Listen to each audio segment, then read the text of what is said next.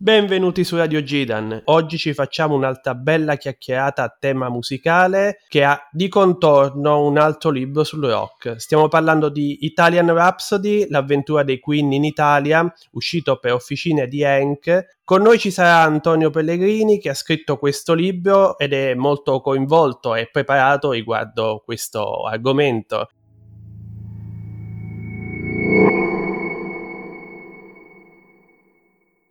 Ciao Antonio. Ciao, ciao. Come stai?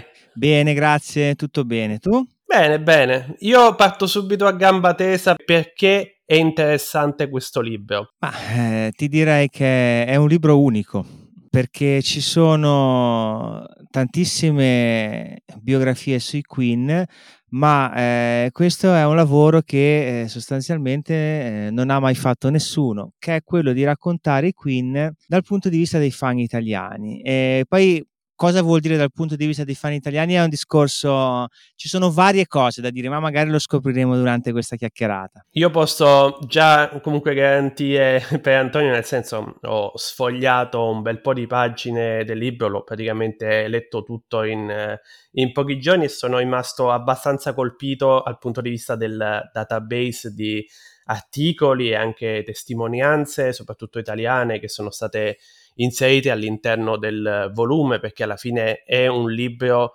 che riguarda la prospettiva, fra virgolette, italiana del cammino dei Queen del periodo d'oro e non solo. E volevo proprio chiederti a questo, a questo riguardo. A fine libro tu hai confessato che molti reperti e penso altre testimonianze sono rimaste fuori.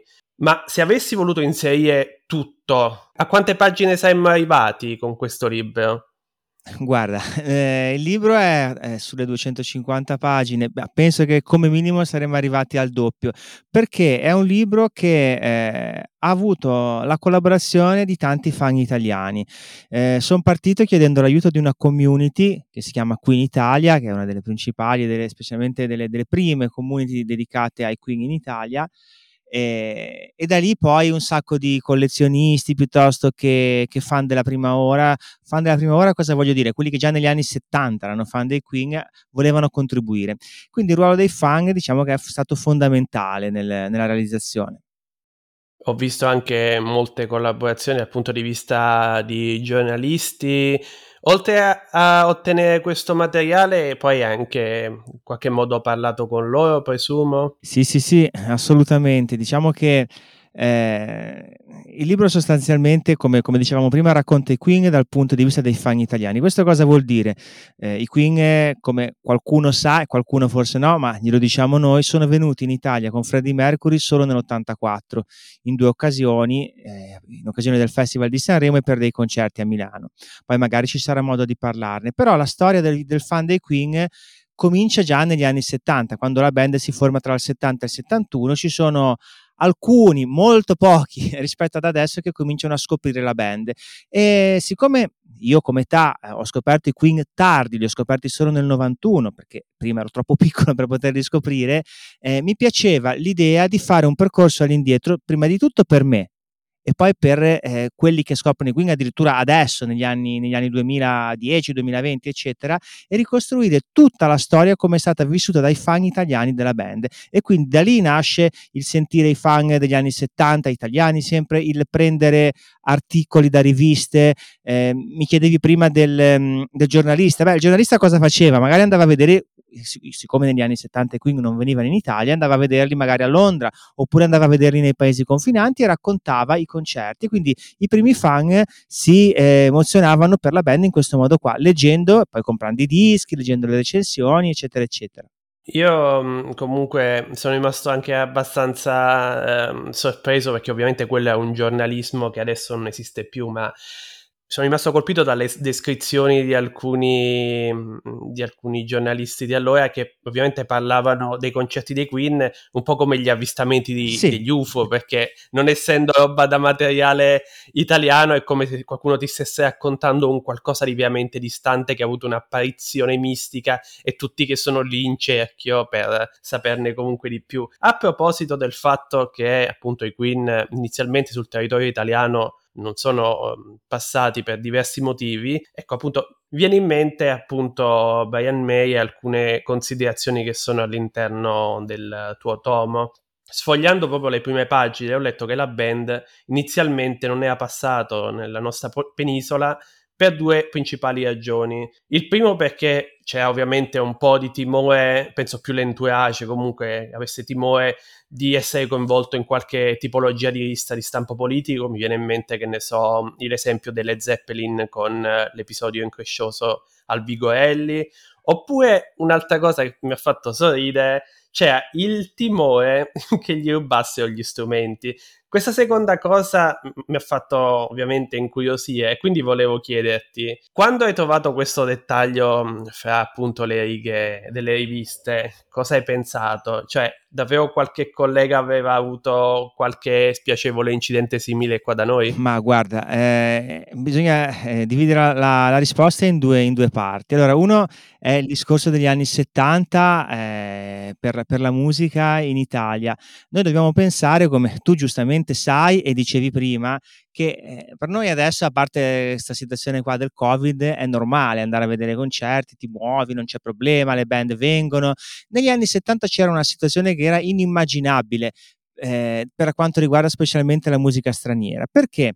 C'era una situazione politica di tensioni, c'erano le stragi del terrorismo, erano i cosiddetti anni di piombo. Eh, per farla breve, sostanzialmente gli artisti stranieri non venivano, o perlomeno per lungo tempo, non sono venuti, tranne qualche rara eccezione, a suonare in Italia. Un esempio chiave l'hai fatto tu con i, i, i Led Zeppelin al Vigorelli di Milano, il velodromo Vigorelli nel 71, quando le Zeppelin, che come dire non propriamente si possono definire delle, delle menti quiete, insomma, quindi eh, comunque iniziano a suonare le prime canzoni, dopodiché rivolte nel pubblico, eh, la polizia che lancia lacrimogeni tutti, sul pubblico, tutti che scappano e i Led Zeppelin stessi che scappano terrorizzati. Eh, fai conto che probabilmente lo, lo saprai, Jimmy Page, chitarrista delle Zeppelin, disse che non avrebbe mai più voluto sentire dire propria, nella propria vita insieme le parole concerto e Italia. E questo qua è per fare un esempio eclatante, ma la stessa cosa succedeva in generale. Quindi eh, poi c'erano i cosiddetti autoriduttori, sempre da un punto di vista politico, si riteneva che eh, la musica è di tutti, eh, quindi deve essere gratuita. Il biglietto dei concerti non si deve pagare. Guai ai musicisti che si arricchiscono con i soldi dei fan. La musica è, è per tutti e quindi non volevano pagare i biglietti dei concerti. Te ne dico ancora una, poi eh, appunto non mi voglio dilungare troppo, ma insomma si pensa addirittura che a un cantautore italiano come De Gregori fu, fu eh, inscenato ad uno dei suoi concerti un vero e proprio processo da parte di frange estremiste del pubblico. Per cui questo è il motivo per cui non venivano in Italia, perché non, non, non, era, non esisteva. Il discorso del furto degli strumenti eh, invece lo possiamo vedere in maniera un po' più generalizzata, nel senso che temevano in generale nei paesi, spiace dirlo, ma arretrati da un punto di vista della cultura, della musica e forse anche della società rispetto ai paesi dell'Inghilterra, ai paesi nordici, eccetera, eccetera, temevano tra le altre cose anche il furto degli strumenti. Ad esempio, se pensiamo alle tournée eh, nel Sud America, eh, queste cose non erano, non erano così fuori dal, dall'ordine del giorno probabilmente noi siamo stati ritenuti allo stesso livello del Sud America degli anni 70. Questa cosa mi ha fatto pensare anche a come spesso su Facebook eh, ci sono le ondate di nostalgia per i periodi che non hai vissuto. Allora tanta gente dice, ah, come mi sarebbe piaciuto vivere negli anni 70 con la musica degli anni 70. E a me viene in mente quella cosa del sì, ciccio, ok, magari vivevi negli anni 70, ma per avere i vinili che avresti avuto al giorno d'oggi avresti pagato tre volte tanto perché ti sarebbero arrivati di importazione.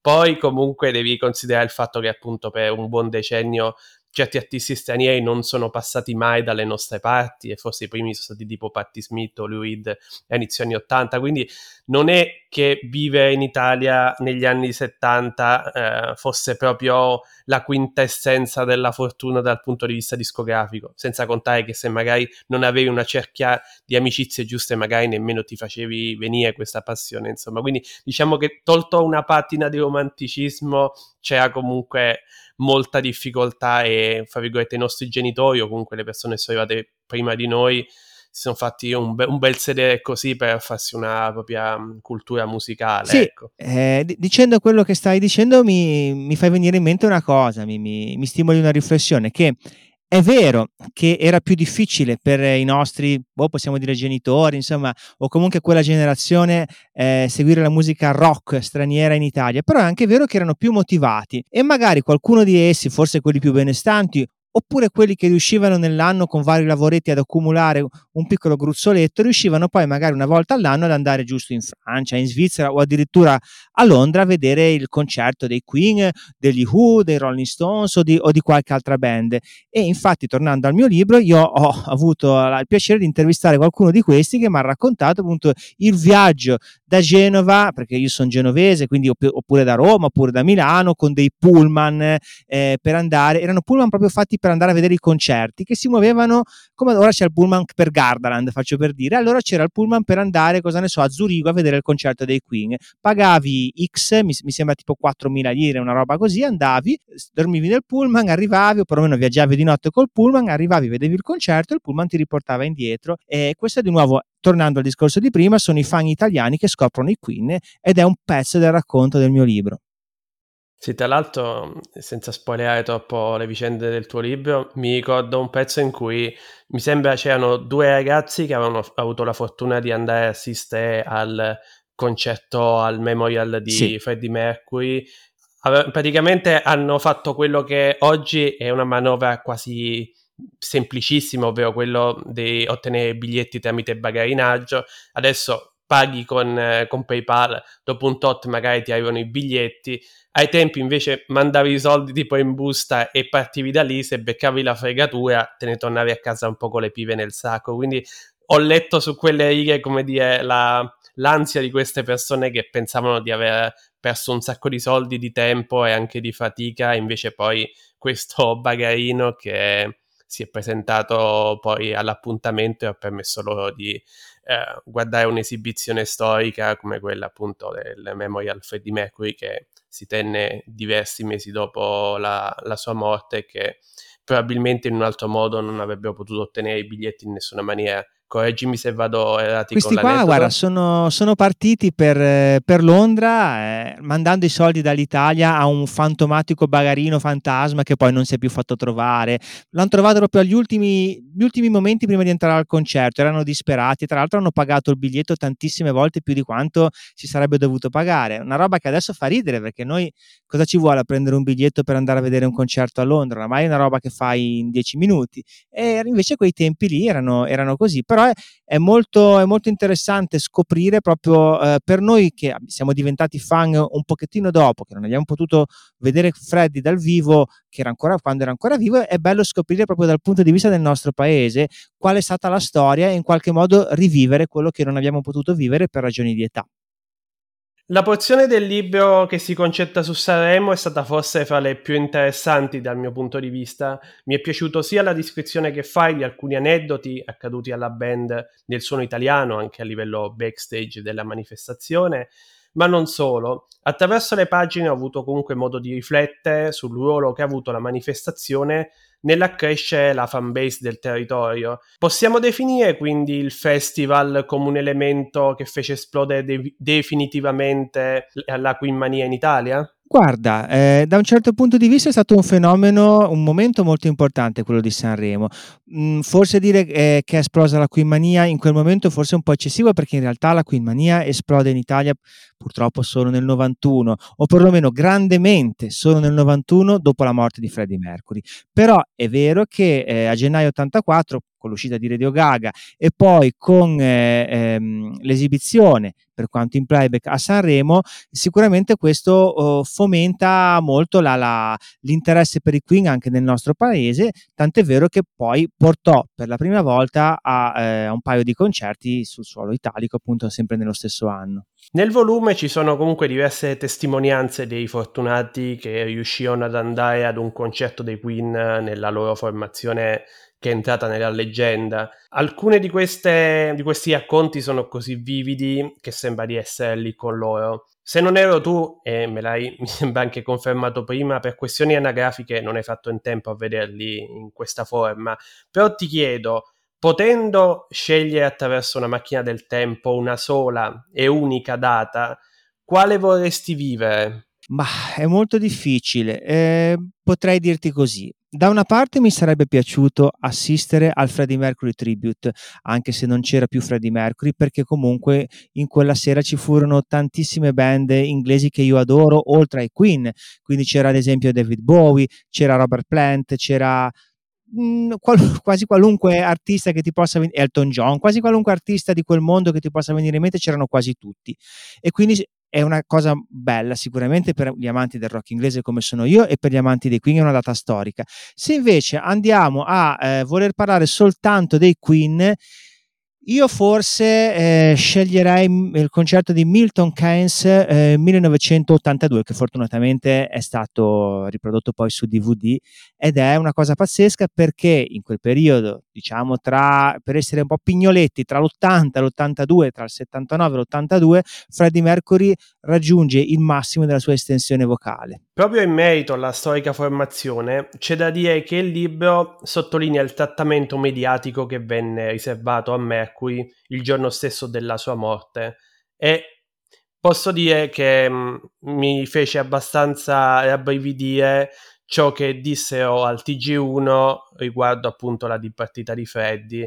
Ho riguardato il filmato su, mm, su YouTube tempo fa uh, ed è appunto terrificante, ma leggere tutte, come dire, la rassegna stampa della, del, dell'increscioso evento con tutti i comunicati uno in fine all'altro fa ancora più accapponare la pelle perché appunto fa inesattezze, giudizi netti e stereotipi penso che non si sia fatto un grande omaggio a quelle che sono in generale l'informazione musicale in sé.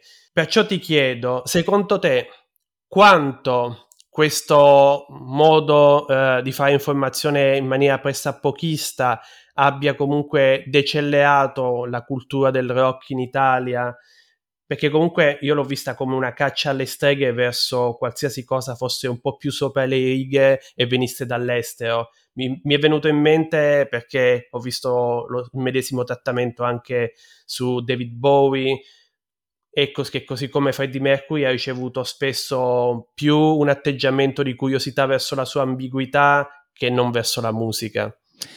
Guarda, è, è terribile, in quella la stavo riguardando eh, mentre, mentre, ne parlavamo, quello che disse specialmente il TG1, eh, è, è, allucinante, fu anche accusato di, di, cose che non aveva mai fatto, proprio inventando delle violenze su minori, proprio delle palle assolutamente assolute.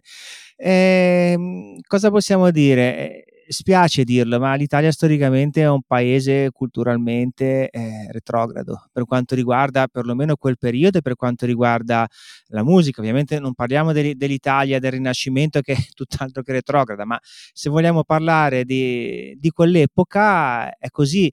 Eh, il giornalismo, possiamo dire il giornalismo musicale, una parte, non tutto, perché allo stesso tempo ci sono anche quelle riviste che non abbiamo nominato, ma alle quali eh, facevamo riferimento prima quando si parlava dei reportage dei concerti, tipo Ciao 2001 è la più nota, piuttosto che Super Sound e tante altre, che seppur in alcuni casi con dei limiti, però davvero c'era una ricerca eh, di quello che era la musica eh, straniera di qualità e c'era il tentativo di portarla in Italia. Quindi un po' si deve distinguere tra l'informazione, eh, quella più popolare, quindi quella del, dei TG nazionali di Stato, eh, quella di alcune riviste. Io, eh, per, sai, ricorderai, o, o te lo dico io che ho fatto un altro libro precedentemente sugli Who, ho letto un articolo su TV Sorrisi e Canzoni sugli Who, un'intervista degli anni, degli anni 60, del 67 se ricordo bene, dove dicono delle cose veramente ridicole. Quindi in generale l'informazione popolare di massa è quello che è.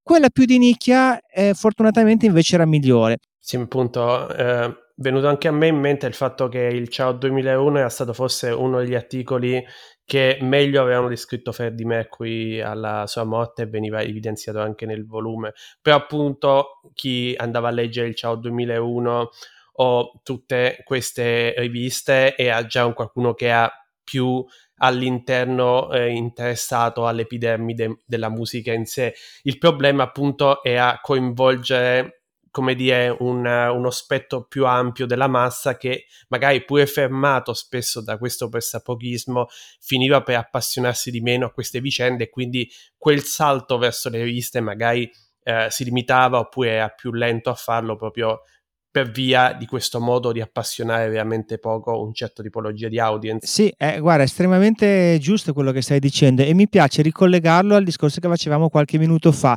circa il furto degli strumenti. Cosa stiamo dicendo? Quindi che non era il problema il furto degli strumenti, ma era un problema culturale dell'Italia. Capitolo Paul Roger e Adam Lambert. Vorrei sapere un po' quali sono le tue preferenze, chi è più adatto a performare o comunque suonare grandi classici, con chi probabilmente i Queen sarebbero stati più adatti per suonare della musica assieme. Ho avuto un piccolo spoiler da una delle note del tuo libro, ma comunque volevo farne un discorso più specifico, visto che almeno una, una generosa porzione del libro è anche dedicata a loro, insomma. Sì, allora, questo è terreno minato perché eh, diciamo, la, eh, prima il momento in cui è stato preso come cantante Paul Rogers e poi quando è stato preso Adam Lambert eh, sono state delle situazioni divisive per i fan. I fan si sono sostanzialmente suddivisi in due, eh, in due grandi tronconi. Quelli che possiamo dire i fan della prima ora, i fan storici, la, i quali per la maggior parte, non tutti, ma per la maggior parte, detestano queste nuove collaborazioni e pensano che i Queen siano morti con Freddy. E poi dall'altra parte ci sono per la maggior parte fan più recenti, quelli che non hanno potuto vedere la band con Freddy e allora sostanzialmente sono contenti di poter vedere i Queen dal vivo o quello che ne rimane dal vivo con questi cantanti. Veniamo a me. Eh, eh, io come autore ho ritenuto corretto eh, raccontare la storia dei Queen e di quello che poi sono diventati eh, in maniera completa. Quindi, sebbene la maggior parte del libro riguardi le vicende con Freddie Mercury, ho ritenuto però corretto raccontare anche i concerti successivi eh, delle reunion, perché comunque un libro secondo me deve essere completo, a prescindere da quale sia il parere. Veniamo al parere dell'autore, che è quello che mi hai chiesto. Io personalmente eh, preferisco Paul Rogers perché comunque Paul Rogers è un cantante rock blues degli anni 70 di cui già io sono fan per quanto obiettivamente non sia adattissimo per certe canzoni dei Queen però comunque ha una forte personalità un forte carisma e rende particolarmente, particolarmente bene sulle canzoni più rock. Adam Lambert invece obiettivamente bisogna dire che rende meglio sulle canzoni più pop, è più adatto come immagine ai Queen perché è molto oltraggioso, è, è molto divertente, ricorda per certe cose molto quello che fece Mercury a livello di oltraggiosità. Tanto che una cosa parentesi che a me fa ridere, ci sono alcuni che come motivo di odio, eh, alcuni dei fan attuali, che come motivo di odio di Lambert hanno il fatto delle sue eh, pose apertamente omosessuali anche sul palco, eccetera, eccetera, allusioni, ma era quello che faceva Freddy, quindi questa mi sembra una critica veramente, eh, oltre che omofoba, ridicola e quindi via, questo non va bene come critica. La mia di critica non è una critica, ma è semplicemente che io lo trovo meno, eh, meno autorevole con una storia musicale molto inferiore perché è uscito da American Idol che sono un tot di anni ma non certo 40 anni eh, e quindi rispetto agli altri due mi sembra veramente il nipotino. Però nonostante il mio parere io li ho seguiti per, eh, più che altro per i reportage per il libro, ma non li seguo onestamente come, come, fan, non li seguo più, però credo che sia importante che facciano questi concerti per tutte le nuove leve dei fan che hanno tutti il diritto di vedere il mitico Brian May, Roger Taylor con quello che resta dei Queen in concerto. Possiamo dire che mm, comunque pesa su Adam Lambert anche la sua mm, presenza eh, in un talent show che magari da un punto di vista di un fan di vecchia data, abituato a ben altri stilemi dal punto di vista del rock, a ben altri modi di emergere, trovarsi al posto di Freddie Mercury, uno uscito da lì, è ancora più facile poi um, farsi parere degli stereotipi, come dici tu, uh, le stesse pose come di, di ambiguità che faceva Mercury, perché uno dovrebbe vederle male fatte su Lambert riguarda anche quello e quindi questo di sicuro non gioca diciamo a suo favore. C'è da dire, io per esempio sono abbastanza fan dei Free in generale come, come, come band. Quando iniziai a scoprirli era più o meno lo stesso periodo in cui uscì il disco eh, Cosmos Rock. Sì. Ok.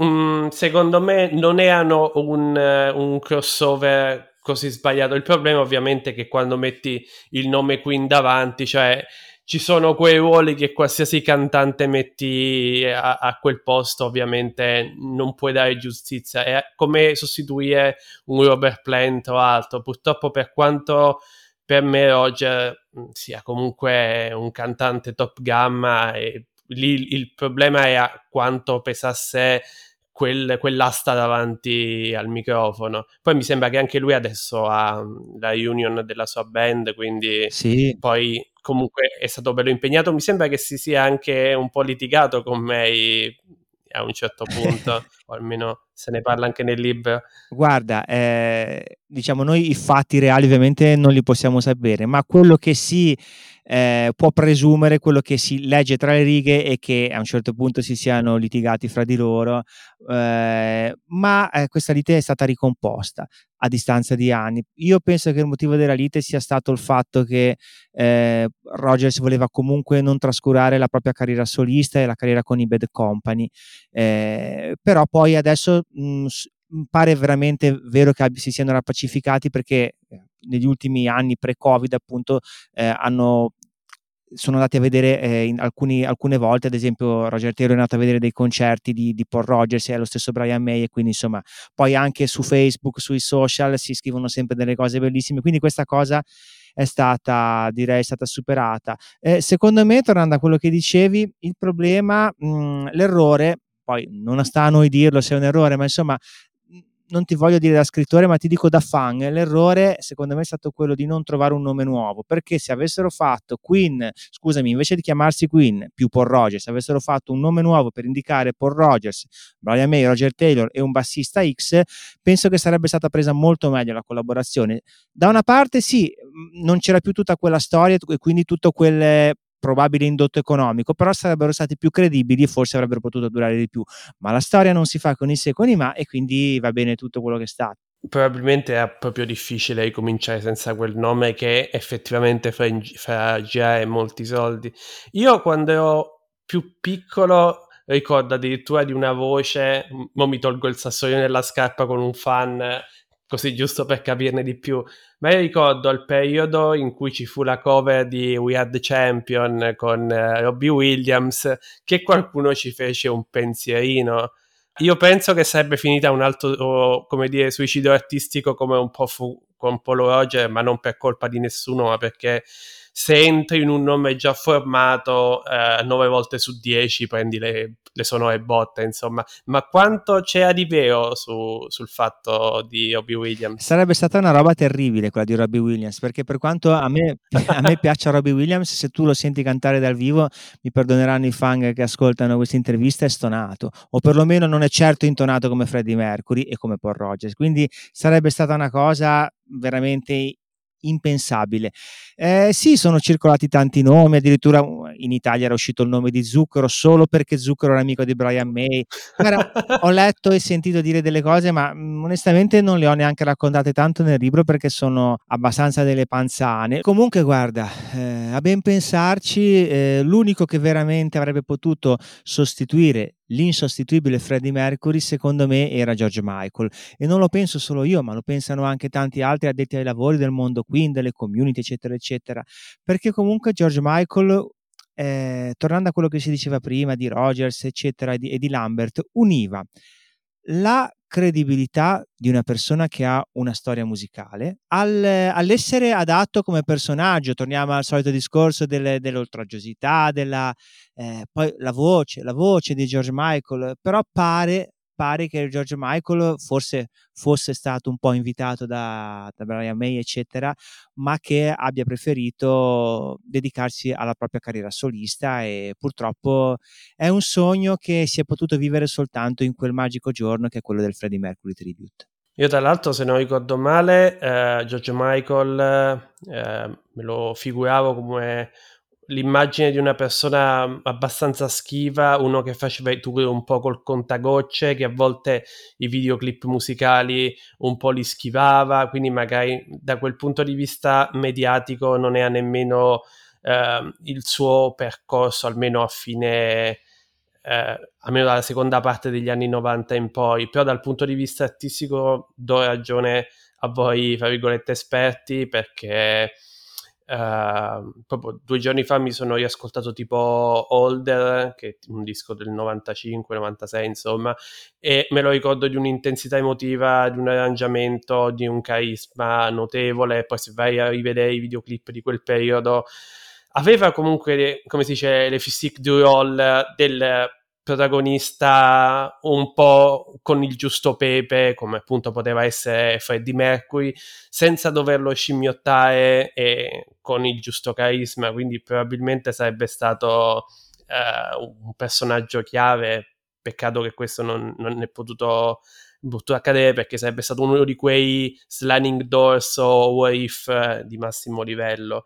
Passiamo a un uh, elemento che davvero ha fatto la storia degli ultimi anni dal punto di vista cinematografico come appunto Bohemian Rhapsody, un film che penso abbia uh, veramente fatto parlare di sé in mesi e mesi, se non in anni, volendo considerare che è in lavorazione più o meno da un decennio è stata un, una sorta di bomba che ha risvegliato l'interesse mediatico nei confronti della band da chi non era troppo fan e ha riacceso secondo me una voglia di biopic eh, su queste formazioni eh, un po' retro. Poi c'è stato anche mm, i Motley Crue che hanno fatto un uh, biopic, quello di Elton John era comunque in corsa, ma è arrivato un po' dopo. Volevo sapere da te complessivamente che idea ti hai fatto di questo film e cosa ti aveva soddisfatto di più e cosa meno. Il mondo dei Queen è un mondo eh, divertente, è un mondo particolare perché eh, la band ha un successo pazzesco, però ci sono presso i fan, che sono tantissimi, degli argomenti tabù. Uno l'abbiamo toccato prima ed è quello dei cosiddetti Queen più Adam Lambert, eccetera. L'altro è quello del film Bohemian Rhapsody, perché anche qui succede la stessa cosa che si diceva prima. Eh, c'è una parte dei fan che ha apprezzato molto il film, e una parte dei fan che non lo ha apprezzato. Paradossalmente, i fan più eh, recenti, quelli che conoscono meno la band, sono quelli che l'hanno apprezzato, mentre i fan che conoscono meglio la band sono quelli che non lo hanno apprezzato. Ma perché non l'hanno apprezzato? Ma perché dicono che ci sono degli errori storici. E effettivamente non si limitano a dirlo, è proprio vero che ci sono degli errori storici, ci sono delle cose romanzate, eh, potremmo parlarne per ore, ma insomma non è tanto questo il punto. Eh, io voglio dire appunto la mia opinione come, come faccio nel libro. Se eh, giudichiamo eh, Bohemian Rhapsody film dal punto di vista della correttezza storica, eh, è un buco nell'acqua perché ci sono diverse eh, inesattezze, obiettivamente ci sono. Ma eh, forse però non è questo il punto, perché eh, è un film, non è un documentario. Ci fossero in un documentario, cavolo, sarebbe gravissimo. Eh, un film necessariamente è romanzato e il grande eh, pregio di quel film è quello di avere riportato in auge i Queen che onestamente negli ultimi anni non è che godessero della stessa salute cui, e della stessa fama di cui godono adesso. E ha permesso alle nuove generazioni di innamorarsi del mito Freddie Mercury, secondo me grazie in buona parte al grande attore Rami Malek che ha fatto un'interpretazione pazzesca, eh, più eh, forse non vera al 100%, però ha, eh, dato, eh, ha, dato, vita al suo Mercury, che poi credo che sia quello che un, un, attore deve fare. E mi è piaciuto molto la sua interpretazione, non solo a me, è piaciuta a tante persone. Sì, beh, mm, addirittura io che non sono, cioè, mi fermo a, a quello che sono le mie competenze base di appassionato di musica, ma anche io avevo notato mm, alcune disparità, ma penso che siano comunque mm, discussioni un po' strumentali perché alla fine un film è sempre una visione che deve darti, um, deve comunque insistere su certi toni emotivi per far sì che la tua, mm, il, la tua capacità di intrattenimento rimanga alta. Allora qui ben venga il fatto che, che ne so, eh, non spieghi esattamente come la band si sia incontrata per la prima volta o se magari c'è il momento in cui mh, mm, hai velocizzato un concerto rispetto a quello che doveva succedere. Magari invece è un po' diverso nel caso che ne so, mi viene in mente la figura da antagonista totale in cui viene ritratto il manager Paul uh, Poitier? Paul Prenter, sì. Paul Prenter, sì.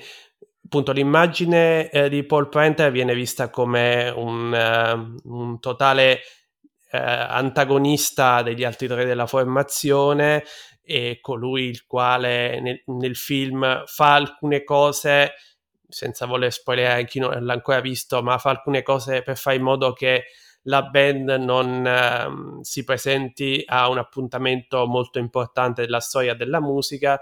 Allora lì mi chiedo, mm, rimanendo da, sempre, eh, considerando sempre che per me è importante tenere un'emotività e quindi uno storytelling coinvolgente, era così necessario comunque eh, dipinge un ritratto così aspro di una persona che comunque essendo defunta non è che adesso può difendersi. E io sono andato a vedermi alcune sue interviste dopo anche per ammirare quella che è la perfezione di alcuni personaggi che sono quasi identici e mi sono rivisto anche una sua intervista e sotto ci sono dei commenti terrificanti e cioè, mi metto nei panni della famiglia che ovviamente l'ha presa malissimo e deve essere stato veramente duro per loro guardare l'intera visione della, di questo, di questo, lungometraggio?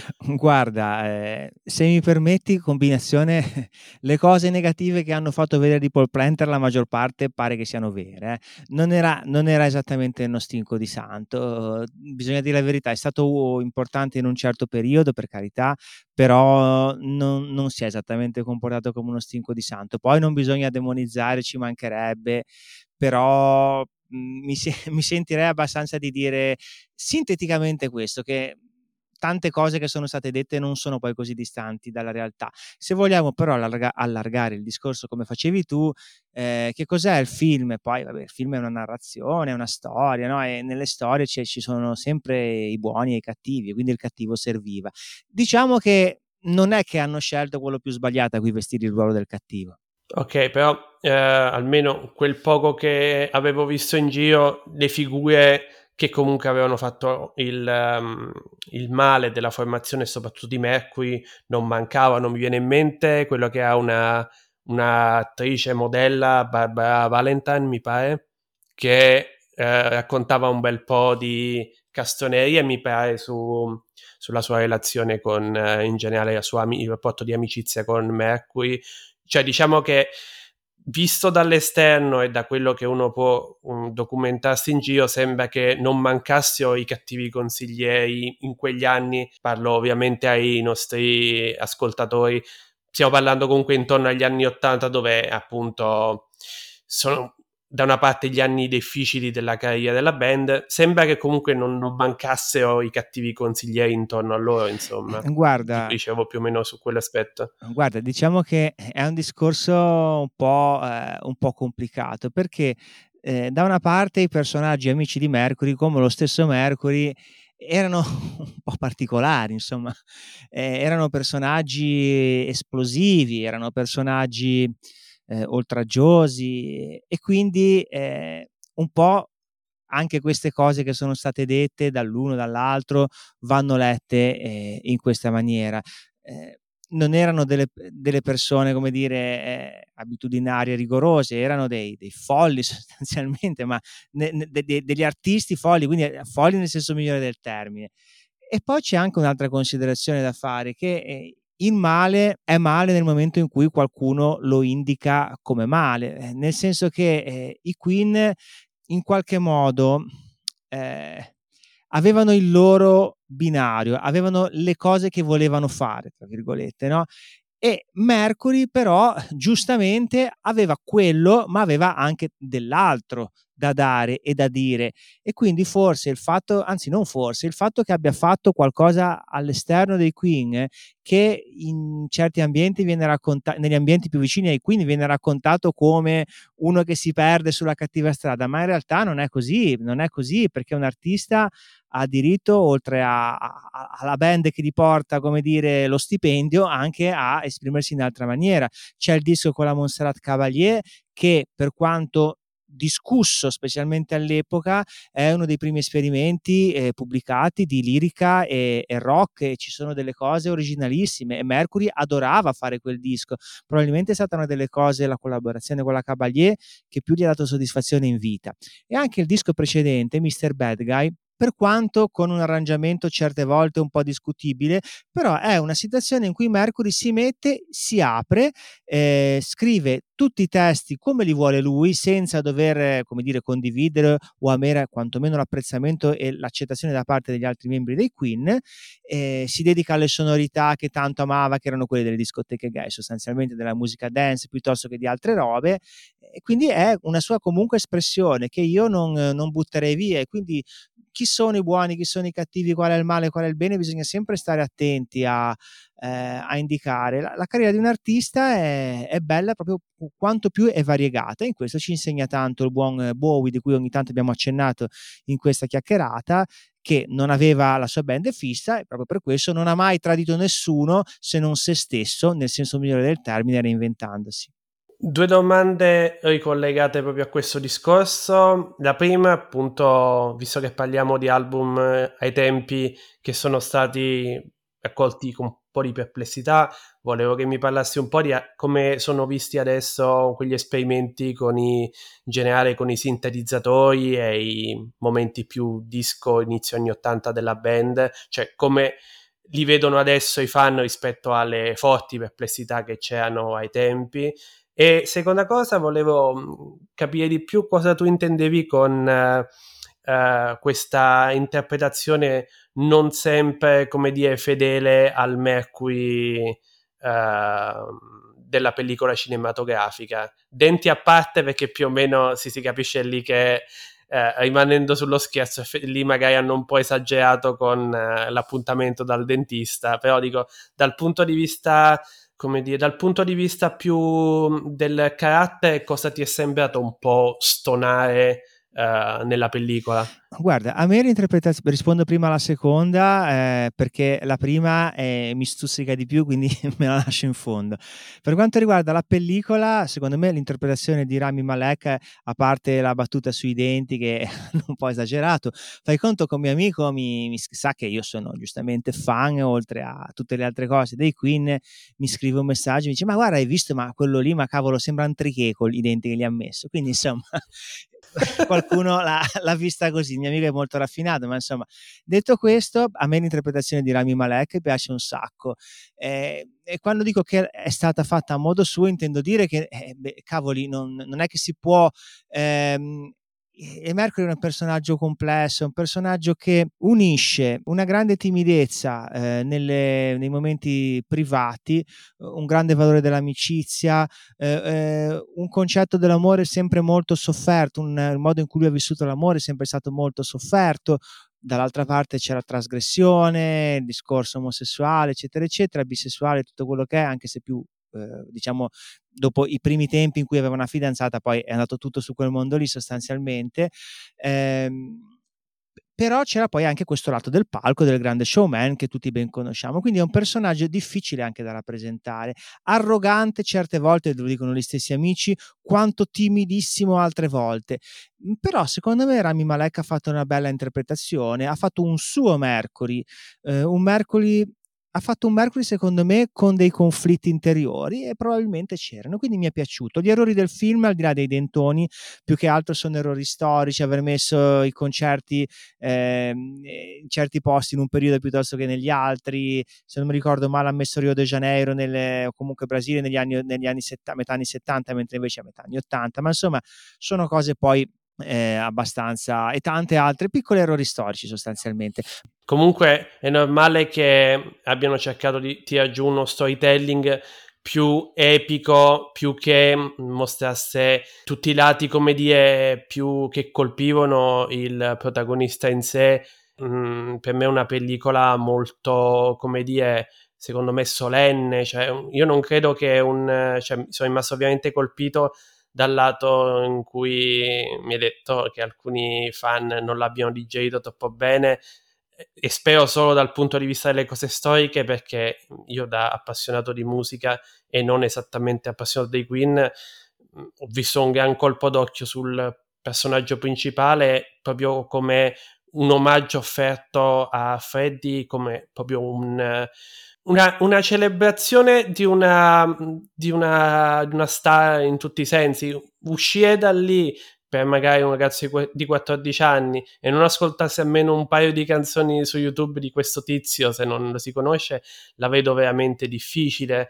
Quindi, da questo punto di vista, mi immagino solamente un gran servizio fatto, anche perché poi eh, è stato fatto un lavoro di limatura, tolto il lato storico, hanno comunque tenuto da parte gli aspetti un po' più controversi come per esempio eh, la loro leg di concetti in uh, Sudafrica che fece molto discutere non in positivo cioè comunque non è che ovviamente potevano mettere tutto e ci sono anche dei passaggi storici che magari sono stati un po' messi un po' più in basso, così come nessuno ha mai stacciato un contratto dei Queen perché Bohemian Rhapsody durava sei minuti.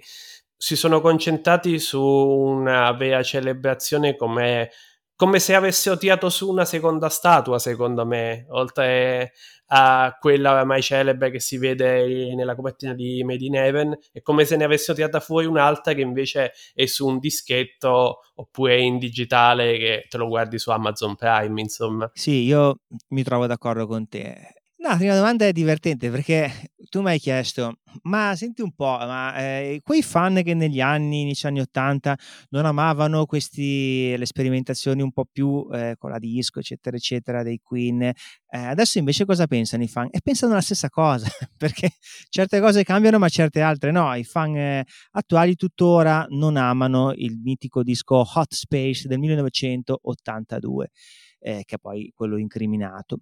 Però, però, però, c'è da dire diversi però. Eh, intanto, eh, quando una band sperimenta qualcosa, secondo me è già positivo questo. Eh, probabilmente se non avessero fatto Hot Space, probabilmente dopo non ci sarebbe stato The Works, l'album di Radio Gaga, che ha ancora un po' di quella roba, eh, diciamo, ispirata a quelle sonorità, disco, eccetera, eccetera, ma sposata meglio con il rock e con il pop dei Queen. Quindi è comunque un disco di transizione molto importante. Poi è bello sentire comunque un disco in cui la tua band è del cuore, per chi ha come band del cuore, i Queen suonano in maniera completamente diversa dagli altri. Eh, e poi, insomma, eh, al di là di tutto, è il disco di eh, Under Pressure, che è secondo me una delle canzoni più belle dei Queen e non è solo dei Queen, è anche una delle canzoni più belle di David Bowie, cioè è una, è un una bellissima collaborazione musicale. Tante volte si ascoltano collaborazioni musicali che sono dei duetti che bah, lasciano un po' come dire, lasciano un po' perplessi. Quello invece è una collaborazione vera, una canzone eh, scritta in qualche modo insieme in questo studio. Eh, in realtà mm, David Bowie preferiva che rimanesse una demo e poi eventualmente svilupparla in una canzone, invece i Queen hanno voluto portarla avanti così, però è un brano pazzesco. E un'altra collaborazione che stava arrivando sempre di grosso calibro era quella con, uh, con Michael Jackson, che poi però saltò per alcuni problemi, se eh, ho capito bene, di compatibilità fra le due realtà, perché comunque è stato visto uh, l'artista um, americano come un, uh, un po' strambo per il loro modus operandi, diciamo, perché poi le tracce sono comunque saltate fuori nella maniera un po' più grezza di come hanno state uh, sistemati ai tempi, però poteva essere ovviamente molto di più di quanto non è stato. Quella lì è un'altra storia molto divertente, quella di, di Michael Jackson. Allora, diciamo prima di tutto che Michael Jackson eh, sembra strano, magari non ci si crede, ma è la verità, è quello che ha consigliato ai Queen di fare uscire come singolo Another One Bites the Dust, che è una delle, delle, canzoni che hanno avuto più successo dei Queen e che gli ha aperto il mercato nero sostanzialmente americano.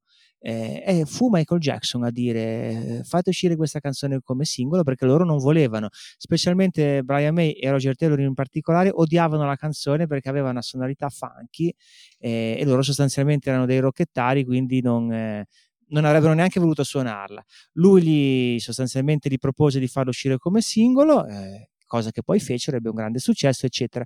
Poi andiamo avanti, eh, c'è questa collaborazione o tentativo di collaborazione in particolare tra Freddie Mercury e Michael Jackson che nasce sotto i migliori auspici perché sono due artisti pazzeschi. La cosa si conclude, o perlomeno si dice, ma eh, pare che sia proprio così, che si sia conclusa perché eh, Freddy era nello studio di Michael Jackson in America, nella sua mitico villa, nella sua ranch, come vogliamo chiamarlo, e succedevano delle cose strane e Freddie Mercury insomma non è che fosse uno proprio normalissimo e quindi era abituato a cose strane ma con Michael Jackson succedevano delle cose ancora più strane e pare che eh, come dire la goccia che fece traboccare il vaso è abbastanza, abbastanza particolare. Diciamo che eh, è quando appunto Freddy era in America, nella villa, nel ranch, come vogliamo chiamarlo, di Michael Jackson, per collaborare a, a queste canzoni. E, vabbè, Freddy non è che fosse una persona proprio, come dire, comune di quelle banali, quindi era abituato a diverse stranezze, ma Michael Jackson lo superava notevolmente. Pare che la goccia che fece traboccare il vaso fu quando Freddie Mercury vide nel, nello studio di registrazione un lama tibetano, ma proprio all'interno dello studio che si aggirava, eh, smadonnò pesantemente, chiamò il suo manager Jim Beach e gli disse ti prego portami via da questo pazzo. E questa è la fine della storia. Ma se, è vero, eh, pare, non è una base. Se collaborate di, con Freddie Mercury, evitate di assumere un batterista lama tibetano perché potrebbe finire così. Insomma, la, come dire, la, la buona novella di questa situazione che abbiamo. No, considerando cosa che non sapevo di Another One Bites the Dust, mi sa che io e Brian May non usciamo spesso a cena per parlare di musica perché in realtà quella è una invece delle canzoni che, che più trovo orecchiabili dei Queen e che effettivamente a me piace, sai che sono più, più funky di lui su questo, quindi mi sa che di, difficilmente mi inviterà fuori a cena nei prossimi giorni, quindi dovrò distire i possibili tavoli che avevo già in programma. Uh, è, è, una delle canzoni più belle quella lì, però devi tenere conto che, detto sempre internosse e i moltissimi ascoltatori che ci ascolteranno li preghiamo di non andarlo a dire in giro, Chic. Brian May e Roger Taylor sono sostanzialmente due vecchi rocchettari e quindi tutto quello che non è okay. rock gli dà, gli dà fastidio. Ok, no, io pensavo, stavo fermando perché uh, pensavo che non gli piacesse granché perché si è magari accorto dopo che assomigliava un po' troppo il giro o di basso di chitarra a Good Times degli Chic. non, è che, sì.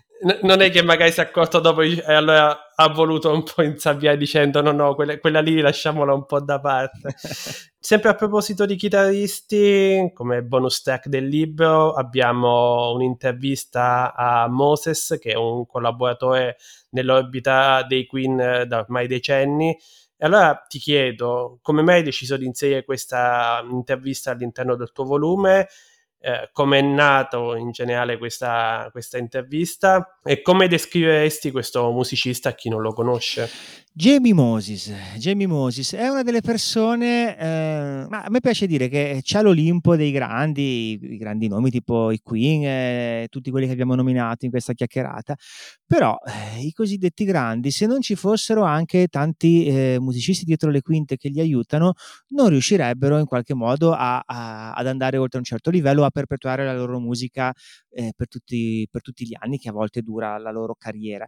E quindi mi interessava anche il fatto di, di, eh, di vedere qualcuno che fosse un pochettino più dietro le quinte.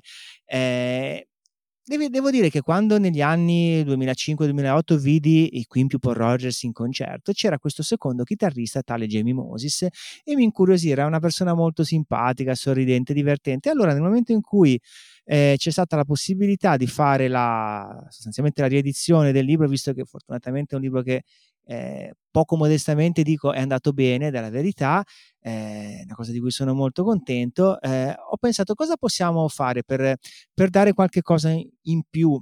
Eh, e ho pensato di appunto di fare provare, perché poi sai quando vuoi intervistare qualcuno non è mai automatico, ma questa persona la ricordavo con una grande simpatia. Ho provato a contattarlo e ci siamo fatti una bellissima call. Eh, una web call, diciamo proprio nel, nel, periodo Covid, era se non ricordo male l'estate del 2020, quando l'ho fatta insieme a un mio amico che si chiama Enrico Meloni, che oltre a scrivere di musica come me, è una persona che ha vissuto in Inghilterra alcuni anni e parla l'inglese benissimo, quindi avevo timore magari che la mia competenza linguistica inglese fosse non sufficiente per interagire proprio al massimo al 100%, così mi sono portato un caro amico che conosce veramente la lingua quasi come un inglese, quindi abbiamo fatto questa bellissima call e lui mi ha rivelato delle, delle cose divertenti, fra cui che, cosa che onestamente non sapevo, la prima volta eh, che collaborò fu proprio con Freddie Mercury. Io pensavo che fosse soltanto una conoscenza successiva, invece nel 79 accompagnò, accompagnò Freddie Mercury in un'occasione particolare che ora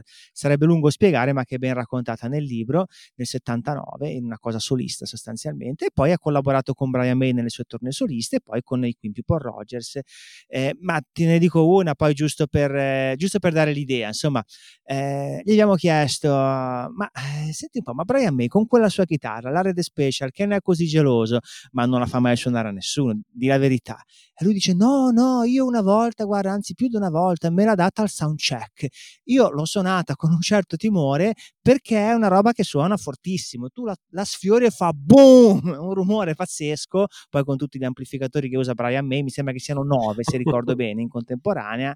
E dice che è una cosa che è un mostro praticamente, è un dinosauro che lo tocchi e esplode. Sempre tale bonus track del libro ho letto un paio di pagine che mi hanno fatto riflettere sul ruolo delle community nella musica. Ad esempio l'intervento di Alessandro Cannarozzo di mm, Qui in Italia, sì.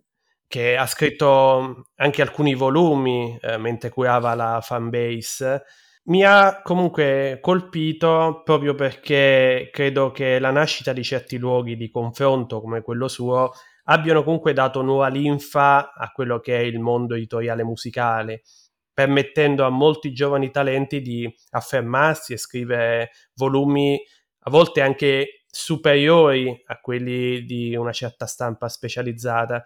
La posso definire come una sorta di giornalismo punk che anni fa è ovviamente impensabile. Tu personalmente come hai vissuto questo e come hai vissuto la transazione che c'è stata fra i forum più anni 2000 verso i social media attuali come appunto i gruppi Facebook, insomma?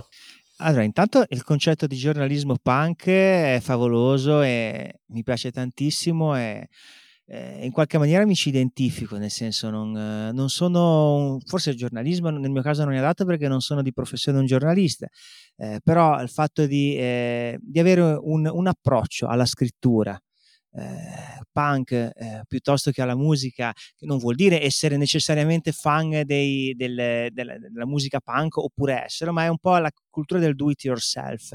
Eh, è, una cosa, è una cosa fighissima perché purtroppo le band, le grandi band hanno un po' questo difetto di eh, tenere troppo a, ai soldini e quindi ti fanno uscire le cose con eh, a spizzichi e bocconi. Spesso non si concedono neanche a, eh, a, persone che abbiano dei progetti editoriali rivolti a loro, che poi sono semplicemente degli omaggi. E quindi è un mondo eh, è un mondo in cui a un certo punto sostanzialmente c'è un muro di gomma e superare questo muro di gomma è molto difficile eh, perché sostanzialmente pensano, e spiace dirlo, ma non parlo di qui, parlo in generale, la maggior parte delle band, soltanto al vil denaro.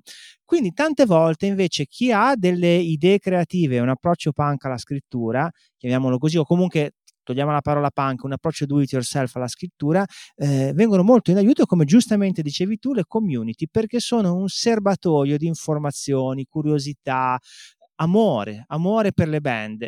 La curiosità della scoperta messa insieme con l'amore per le band mette, crea davvero tanto. Io ho lavorato con la community qui in Italia in prima battuta, che mi hanno aiutato tantissimo per eh, il materiale del libro, ne parlavamo prima, eccetera, eccetera. Poi mi hanno supportato per le presentazioni, sono venute ad alcune presentazioni, anche Alessandro Cannarozzi è venuto ad alcune presentazioni, che è il Deus ex machina di questa community. Poi ho conosciuto, devo dire la verità, anche le altre community e specialmente non solo community ma anche siti dedicati e fortunatamente devo dire che ho fatto diciamo amicizia anche con, eh, con gli altri, si è creato un buon rapporto eh, o perlomeno con la maggior parte di loro e che dire, viva le community.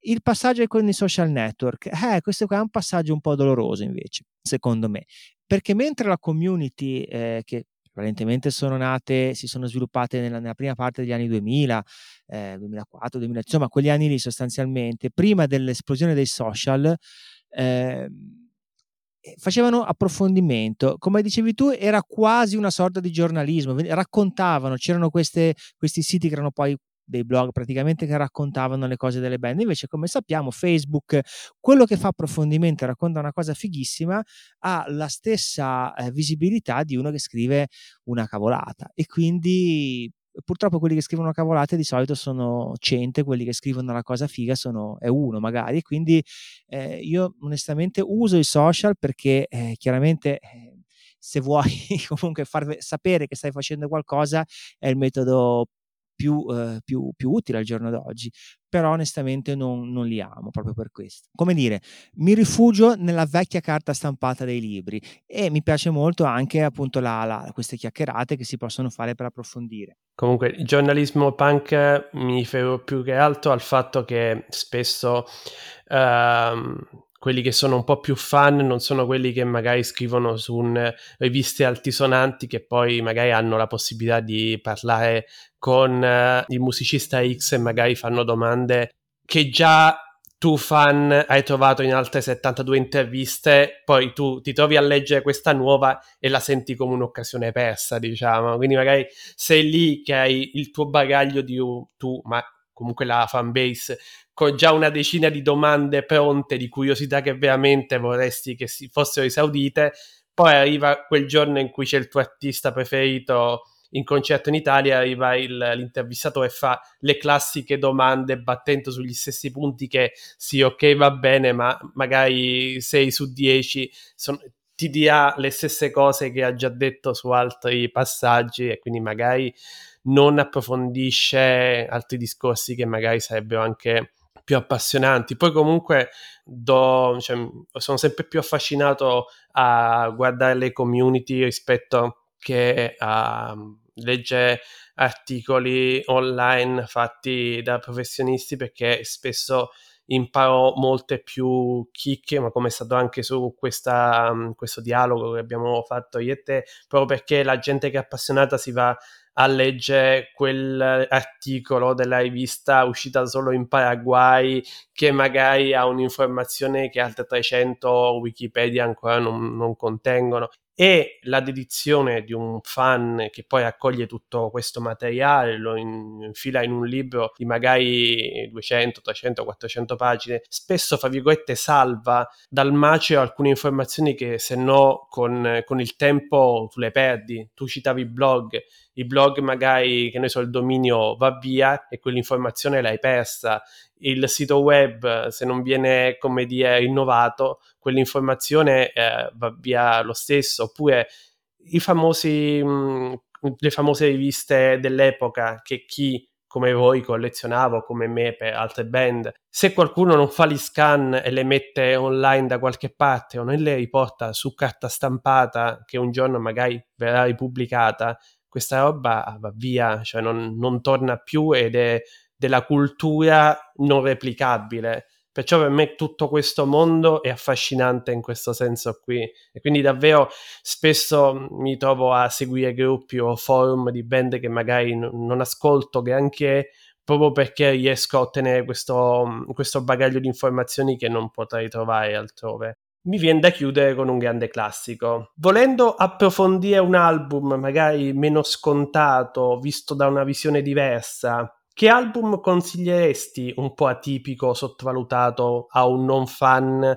per approfondire meglio l'universo dei Queen? Queen sono sempre stati molto versatili, quindi gli album sono molto diversi. Allora possiamo dire che per un amante eh, del, della parte rock, glam rock, l'album più tipico è United di Opera, ovviamente quello che contiene Bohemian Rhapsody e per chi già, eh, già lo conosce e già ce l'ha potrebbe essere interessante ascoltare Queen 2 eh, perché sostanzialmente è un po', eh, ci sono i semi che poi germ- eh, germoglieranno in, eh, in, Bohemian, in United e di Opera.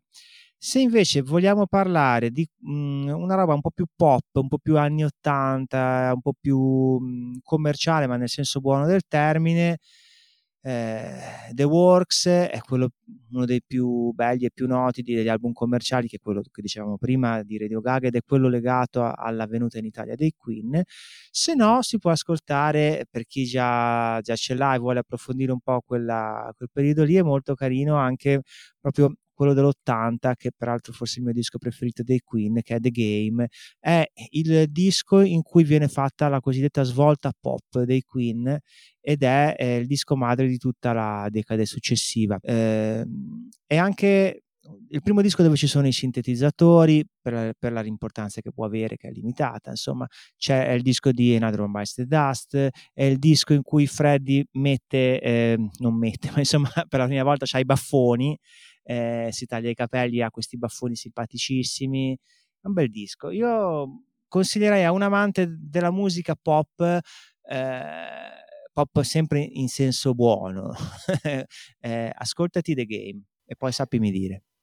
Ok, io da fan di TX e Boy, Queen 2 l'ho ascoltato abbastanza, quindi a sto giro mi sa che andrò verso The Game e vediamo come va. Uh, ma lo sai una cosa carina su The Game, ma brevissima, sì. è questa qui, eh, dentro The Game c'è Crazy Little Thing Called Love, che è una delle canzoni più note, rockabilly, come vogliamo definire, sì. Pare che eh, John Lennon, il buon John Lennon, quando sentì quell'album e quella canzone in particolare, fu ispirato nel provare a fare delle cose, diciamo, vagamente rock and roll, rockabilly, e fu ispirato da quella canzone di, di Freddy. Poi, vabbè, purtroppo John Lennon sappiamo alla fine che ha fatto, insomma, però quindi ha una rilevanza proprio storica quel disco. Invece un album un po' più sopravvalutato, comunque terresti un po' verso la fine, qual è? Allora, intanto diciamo qual è il disco peggiore dei Queen ed è Flash. Assolutamente non comprate Flash, è una roba terribile, è una colonna sonora eh, che fu fatta veramente male perché praticamente a parte due canzoni il resto sono sostanzialmente i vari Queen che giocano con i sintetizzatori in maniera poco, poco premiante, diciamo. Poi ci sono i dialoghi del film sopra le canzoni. Non lo comprate, Flash. Invece un disco sopravvalutato, eh, mi spiace un po' dirlo, però è Kind of Magic, perché comunque ci sono delle belle canzoni, però... Eh, la differenza tra i Kind of Magic e The Works eh, è che The Works è un album pop commerciale con tanta anima, invece Kind of Magic sostanzialmente è una, una seconda edizione di The Works, sì, poi legata al film Highlander, eccetera, eccetera, però non è sicuramente un disco fondamentale. Benissimo, ehm, con questo possiamo poi chiudere. Per me è stata una puntata davvero interessante. Ringrazio Antonio per la chiacchierata e voi ascoltatori. Grazie a te per questa bellissima occasione, chiacchierata davvero interessante.